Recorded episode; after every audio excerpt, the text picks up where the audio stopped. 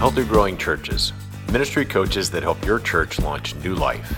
In today's podcast, we'll begin to listen to an interview between Beth Ehlert and Tom Planck. Tom is the chief catalyst for Healthy Growing Churches. Tom will talk about what a healthy church is, some success stories, and the challenges that we're going to see in the future. Tom will talk about cohorts that we're looking at starting with multiplication, with dying to restart, and turnaround churches. The consultation process is covered just a little bit in this interview, and some emphasis on dying to restart as not only a book, but also a cohort that's a resource for you. What I think you'll hear in this interview, and anytime you listen to Tom, you're going to hear that he has a heart for the church, that he really cares. It's not just assessments to figure out what things need to be done it's a joy and it's a privilege to be able to move the meter forward on multiplying the church, on growing the church for Christ in today's environment. We hope that this podcast will be useful for you as, as you listen to Tom's heart, and we hope that Healthy Growing Churches can somehow reach out and help you start new life. Hi, guys. Welcome to the Healthy Growing Churches podcast channel. Um, my name is Beth Ehlert, and today I have the distinct pleasure of interviewing our CEO, Tom Planck. How's it going, Tom? It's going fantastic. Glad mm-hmm. to be uh, glad to be on the podcast today. Glad to be kicking this off. That's awesome. Yeah, I'm I'm really excited to be able to interview you because I plan to ask you the good, bad, and the ugly and the embarrassing. So um, oh just, just, get ready. No, I'm just kidding. Um, so yeah, so I uh, I understand that you have just recently sort of assumed leadership of Healthy Growing Churches. So um, tell me about kind of how that all took place, and tell me about um, the previous um, leader and and all that kind of stuff. Just tell me all, all about that. Yeah, well, that's a that might be a podcast in and of itself. So yeah. I'll try to give you the uh, I'll try to give you the short version. Uh, HGC started. Uh, it's been probably close to 11 years ago now.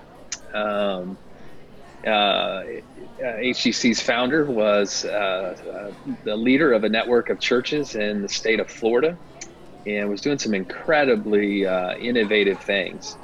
And um, uh, began to get requests uh, from around the US and even around the country. And so it felt natural to create a separate organization as he jet set it a few different places with the opportunity to engage networks of churches and churches and pastors. And so uh, that was at least that part the genesis of uh, the start of Healthy Growing Churches. Very cool. So tell me, what do you think about Greg Wiens now?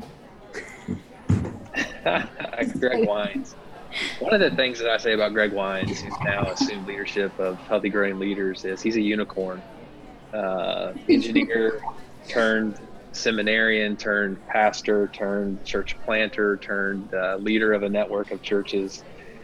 Uh, and in the middle there somewhere, I decided to go back to school, get a PhD, and um, as a psychometrician. Uh, so he's, I don't know if anyone, I don't know if any, there's, there just can't be any other psychometrician that has that background in, in ministry and especially church planning. So uh, Greg is a dear friend and still very much a partner in ministry, and it was very much an honor to assume leadership of uh, HGC full time uh, about a year ago. Who is Tom Planck? Who would you say that you are?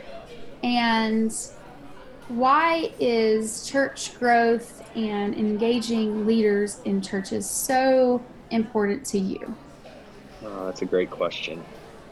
Uh, well, you know, as far as who I am, um, you know, um, you know, at my core, I'm a follower of Jesus, and you know, I've worked really hard over the years to uh, do that first.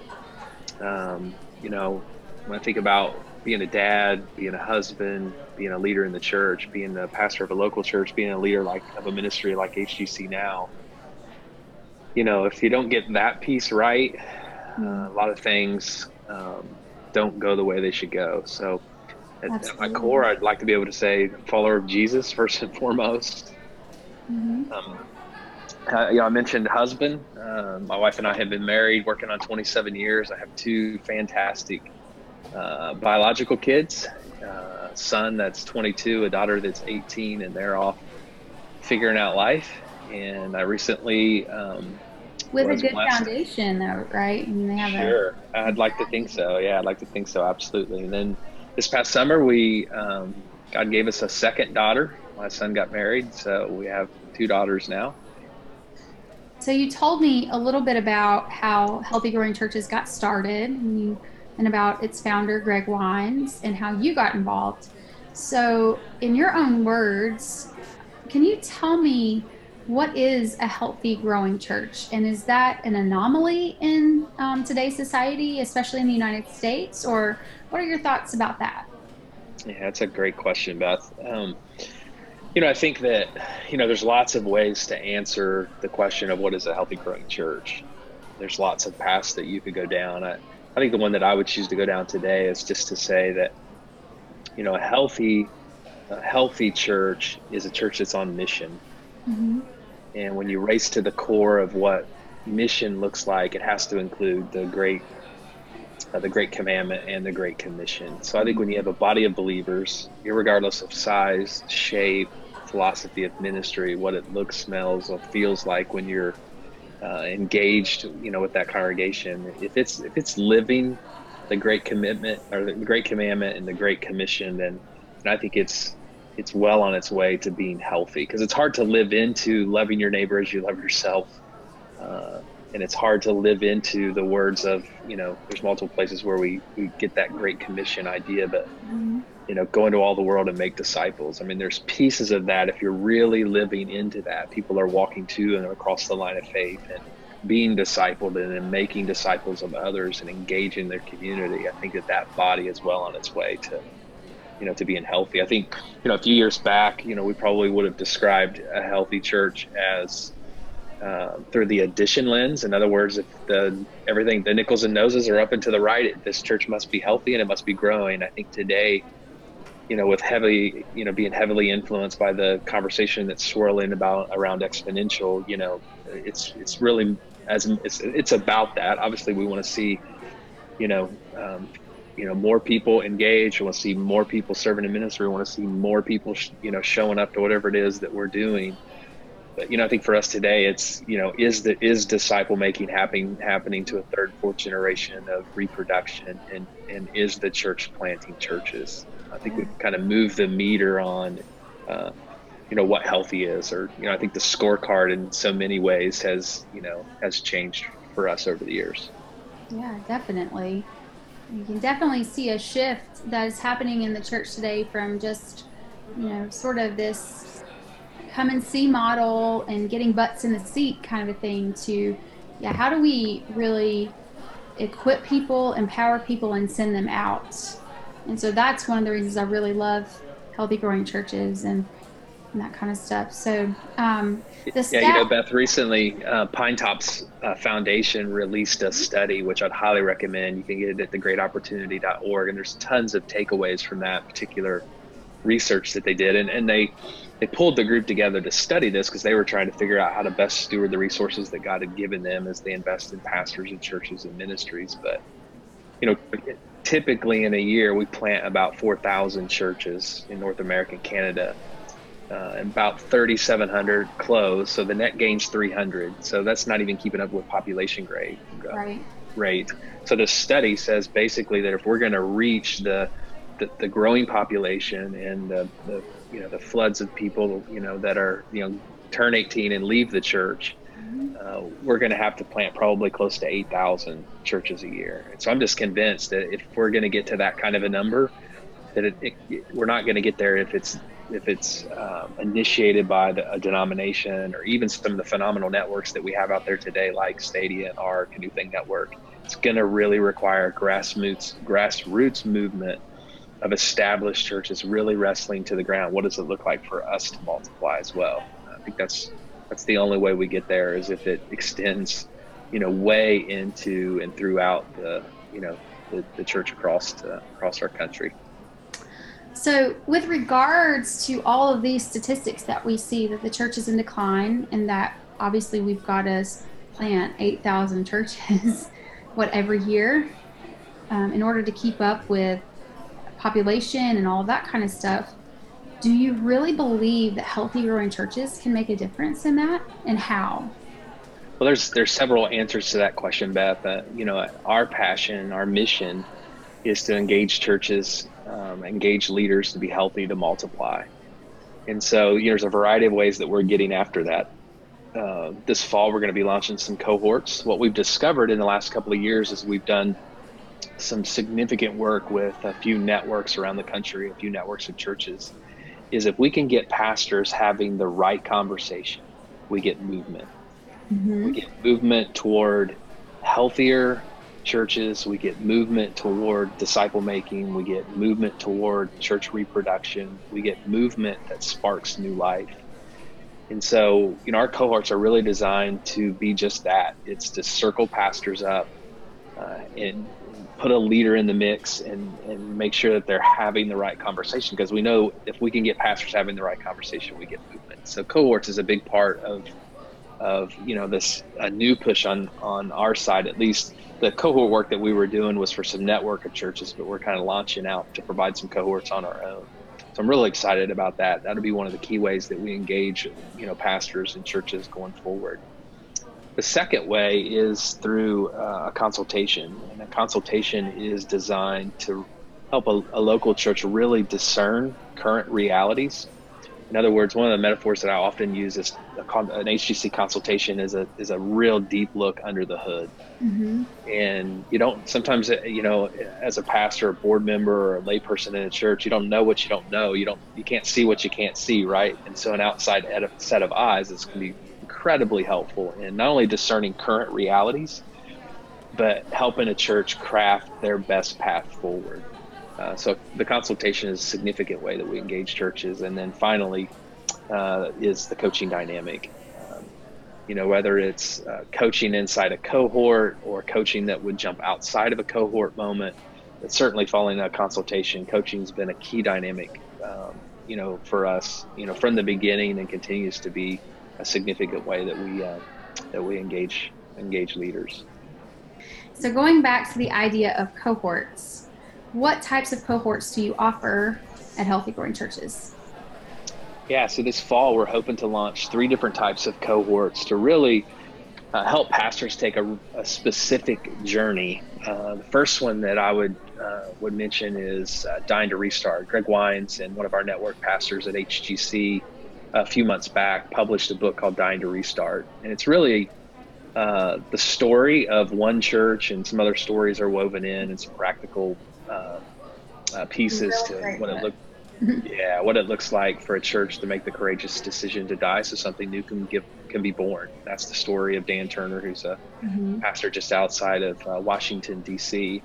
Um, interestingly enough, you know what started North uh, uh, Northwest um, journey was an HGC consultation, and you know to see the story that God's authored there has been incredible to watch. But you know when you look at the number of churches across our country that are on plateau or decline, uh, when you look at the 3,700 that die annually, uh, dying to restart is dying with a purpose. Uh, the purpose being the launching of something new, leveraging the resources that are there, whether it's a facility or some people or you know money and so, Dying to Restart uh, will happen in two fa- cohorts. Will happen in two phases. Phase one will be, you know, six months long. It will be for those folks that are really trying to wrestle to the ground. Is this a is this a path that God wants us to, to walk?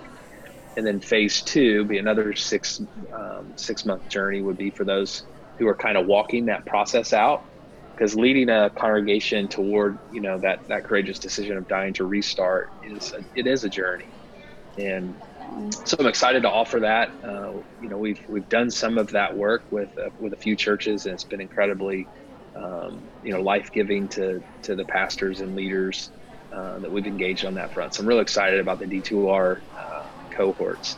The second kind is really interesting, Beth. It's a it's a multiplication huddle or multiplication cohort. Sorry, we call them multiplication huddles, where we're working with some of the network churches, but we have some real data points and experience with our multiplication huddles. Uh, matter of fact, just uh, just this week I was in Lima with uh, one of the network of churches that we're serving, and there's been you know several multiplication cohorts in that region in the last couple of years, and they have really been the spark of some actual multiplication ventures that'll launch this fall and in early 19, which is really exciting. So, you know, a couple of years ago, we challenged a group of pastors just to, to flip the question from should you multiply to how will you multiply? And then we created this intentional path to kind of help them figure out what that would look like. So it's been, been really exciting to watch God use the, the multiplication uh, cohort in uh, the network of churches that we serve in the Midwest. So I'm super excited about you know providing that opportunity because again, if we're going to see 8,000 churches launch, we need some established churches to get circled up and really figure out what it looks like for them to uh, to multiply. And then the final one is is for turnaround uh, pastors. you know, if you have a church that's in plateau of decline and need a new, of a new life cycle, um, we've created an intentional um, journey for a pastor to walk to really you know figure out what it looks like for them to, to launch a new life cycle we're calling that turnaround cohort so excited about all three i think all three serve very specific needs in the church and uh, could be great resources for uh, for pastors. So really excited about launching those this fall. Yeah i think those sound really amazing. I almost wish i could be a part of one myself. Well we'd be glad to get you in one Um, I do know with the Dying to Restart book, especially, that that is available on our website and on Amazon and basically wherever you can buy books. Um, so that's a really great um, that's a great resource. I read it in detail because I helped edit it, and so it really encouraged me, even though I wasn't in a situation where I was in a church that was need, in need of a restart or to, to die to restart again, that book in and of itself is still incredibly encouraging. And I will say, along the lines of the cohort idea, what you see happening in that book, one of the things you see at least, is that another church partnered with Northwest to help um, bring this this about. And it's really cool the cohort idea of partnering with other um, ministers and other ministry leaders and things like that and working together because you just get this really beautiful influx of ideas and and thoughts and things that you can apply and and so you, we definitely saw that I think happening with dying to restart so I, I'm excited about the cohort idea and and just what comes out of that and the stories that come out of that and then being able to tell those stories to people so kudos yeah, on that. Absolutely. Yeah, mm-hmm. absolutely. You know, Beth, it's, uh, you know, I've been, I was, I did 21 years of local church work in Cincinnati, planted a couple churches, helped a couple uh, merge. And, you know, I, I, stepped into this role with HGC a couple years ago, full time, maybe two, two years, two full years in November. And one of the things that's just been completely overwhelming to me is the high percentage of um, pastors that I bump into on a weekly you know, daily, weekly, monthly basis that are just discouraged. They're frustrated, they feel isolated, uh, and they, they feel like they're asking way more questions than they have answers to execute on. And so, you know, at, at my core, I, I, really, you know, for at least this season in ministry, feel really called to be a pastor's pastor. Mm-hmm. And, you know, I think that those dynamics and I haven't done the statistics. I can't tell you if it's seven out of ten or eight out of ten. I'm just saying it's it's a, it's a high percentage of the pastors that we're interacting with, and you know they, they need a circle. They they need somewhere where they can, um, you know, find encouragement, find tools, find resources. Uh, you know, uh, have the right conversation. Um, you know, I think it's a you know it's one of the key strategies for the church uh, going forward, for sure. Absolutely. And then we, you also talked about consultations. So, how does the Healthy Growing Churches consultation process look? And um, how is that process perhaps unique from other ministries doing sort of similar work? Yeah, you know, that, that too, Beth, is probably a, whole podcast. But so let me try to fly at 30,000 feet, give you kind of the high points. Um, it really happens in what I would describe as kind of three phases. Phase one is really preparation. And so there's a significant amount of work that a, that a congregation or a local church needs to do before we ever get boots on the ground, you know, with a consultation team to, you know, to do a consultation weekend. And most of that is wrapped up in what we describe as a self-study. And a self-study is, um, you know, a, a, pastor and a team that he or she would put together uh, to you know pull together a variety of different data points. There would be some assessment work that would be done. There would be some assessments on the church. There would be some assessment work done on individuals, mostly with paid you know paid paid or unpaid staff. Uh, and then digging around in the church's history, you know, numerical history, financial history, staffing history, those kinds of pieces we would encourage part of the self study as well for there to be a couple focus groups, you know, among the staff and among the leadership board of the church. When they get done with all of this work, you know, they put it in one document. It, typically, it ends up being 15, 20, 25 pages. So the multiple data points, uh, which is, uh, you know, intriguing when you get that when that finally hits your inbox to, you know, make your way through that self study and you feel like you you really have a pretty significant snapshot of where you know where a church is. Second phase of that is actually the consultation weekend, where typically we'll spend the better part of Friday uh, meeting with the staff, uh, take the pastor and his wife to dinner. Because if you really want to know what's going on in the church, Beth, you go to the pastor's wife or spouse, right? Wife or husband, depending on the, the context.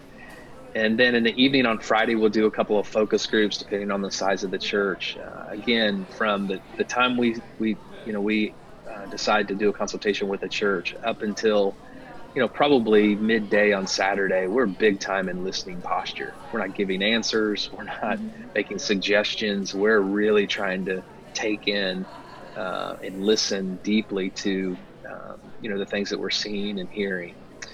Saturday morning we like to spend with the uh, the, the, the main leadership board of the church, whatever they call it, elders or trustees.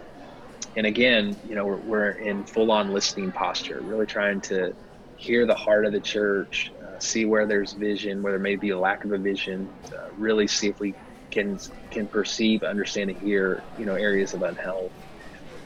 And then we'll do lunch on Saturday with uh, with the leadership community of the church. So probably pull the staff back in, the board, just do some relational time again, just trying to listen. And then Saturday afternoon, Beth, is really where you know, we do some training. And by the time we get to mid morning on Saturday, we have a pretty good idea of some recommendations that may need to be made. And so, what we're trying to do on a Saturday afternoon, especially on a Sunday morning when one of our team will preach, is really provide that apostolic, prophetic, and evangelistic dynamic for a local church. Because what we know to be true, when churches get on the backside of the life cycle, there's they have certain things in common.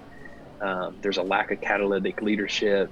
Uh, there's probably a lack of when I say when I talk about uh, prophetic and evangelistic apostolic voice, I'm not talking necessarily in the charismatic sense, but I'm talking about in that vision and the missional dynamic and reaching people and all those kinds of kinds of pieces. And so, you know, with the training on Saturday afternoon, especially the teaching time on a Sunday morning, we really feel like it's our opportunity, especially in churches that are on the backside of a life cycle, to really provide that apostolic, prophetic, evangelistic voice that's probably been missing.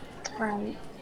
And so Saturday evening after we do the training, we'll grab some dinner as a team and then um, really hole up somewhere and really, you know, process through everything that we've seen and heard and try to put together um, some recommendations for our congregation. So uh, when we wake up Sunday morning, we have a pretty polished set of recommendations that we want to share, probably with the pastor or maybe the board or maybe a representative from the board. Mm-hmm. And then in some form after the Sunday morning service, we would share those recommendations. And we've done that a variety of different ways. Sometimes it's just handing it to them when, when folks, as folks leave. Sometimes it's sharing it with the whole congregation. It really depends on the situation, but you know, we would we would make some recommend recommendations then. And then at that point, Beth, you know, a church has really two decisions to make. One, do they want to access our portfolio of resources, or do they want to and try to figure it out on their own, or do they want to get in covenant with us and we really walk them through implementing the recommendations over a couple of years? Um, you know, the original one of the original questions you asked was what sets HGC's process apart because obviously we're not the only ministry out there that's engaging churches in this kind of a way. I think there's a couple things that I would say. And uh, one, I would say that our uh, process is is very research oriented. Mm-hmm. Uh, in other words, uh, you know, I tried to talk you through in a real fast way some of the, the multiple data points, places that we're getting information as we try to take a look under the hood of a local church. But you know, I think that sets us apart in a lot of ways. We're not coming in with a pre-built system and say if you'll install this system on your hard drive, um, you know, you'll be a healthy, growing church. You'll be well on your way to making disciples and you know, planting other churches. Uh, for us, it's you know, every church is unique. Every church has um, you know, a piece to it that you know we may not have seen before or may not have bumped into before. There's always something unique about every every situation, and so that requires you know a real flexible, customizable uh, approach as well. So that's the other piece that I like about our. And we have lots of tools, resources that, that folks can access, but we really do customize it based on what the needs are uh, of the church. So I think those are a couple things that set us apart. Yeah, I mean, if the church is a is truly a living, breathing organism. In the same way, each of us as individuals is uniquely wired, so is each church, right? So Psalm 139 applies both as um, an individual thing and maybe even as a as a church thing as well. It seems like to me. And you talk a lot about um, some of the assessments and stuff. Uh, so I know the assessment part of what we do at Healthy Growing Churches is a big part um, can you talk a little bit about that and how that works? Yeah, there's a couple different ways that I would talk about assessments, Beth. One, uh, you talk about the assessment of an individual leader, mm-hmm. and that's when we really access, um, you know, our partners' resources in the ministry that Greg has reached, you know, recently launched called Healthy Growing Leaders, which is all about you know assessing individuals and developing assessments for individuals and organizations. And so, you know, we're we're convinced that for uh, that we're convinced of a couple of things. One, everyone has an A game, and that um, sometimes you need some outside resources to help you discover that. Uh, and assessment is a great way to get after that. Uh, you know, if we if we if we're operating in our A game, we have the best opportunity to be most impactful impactful for the kingdom.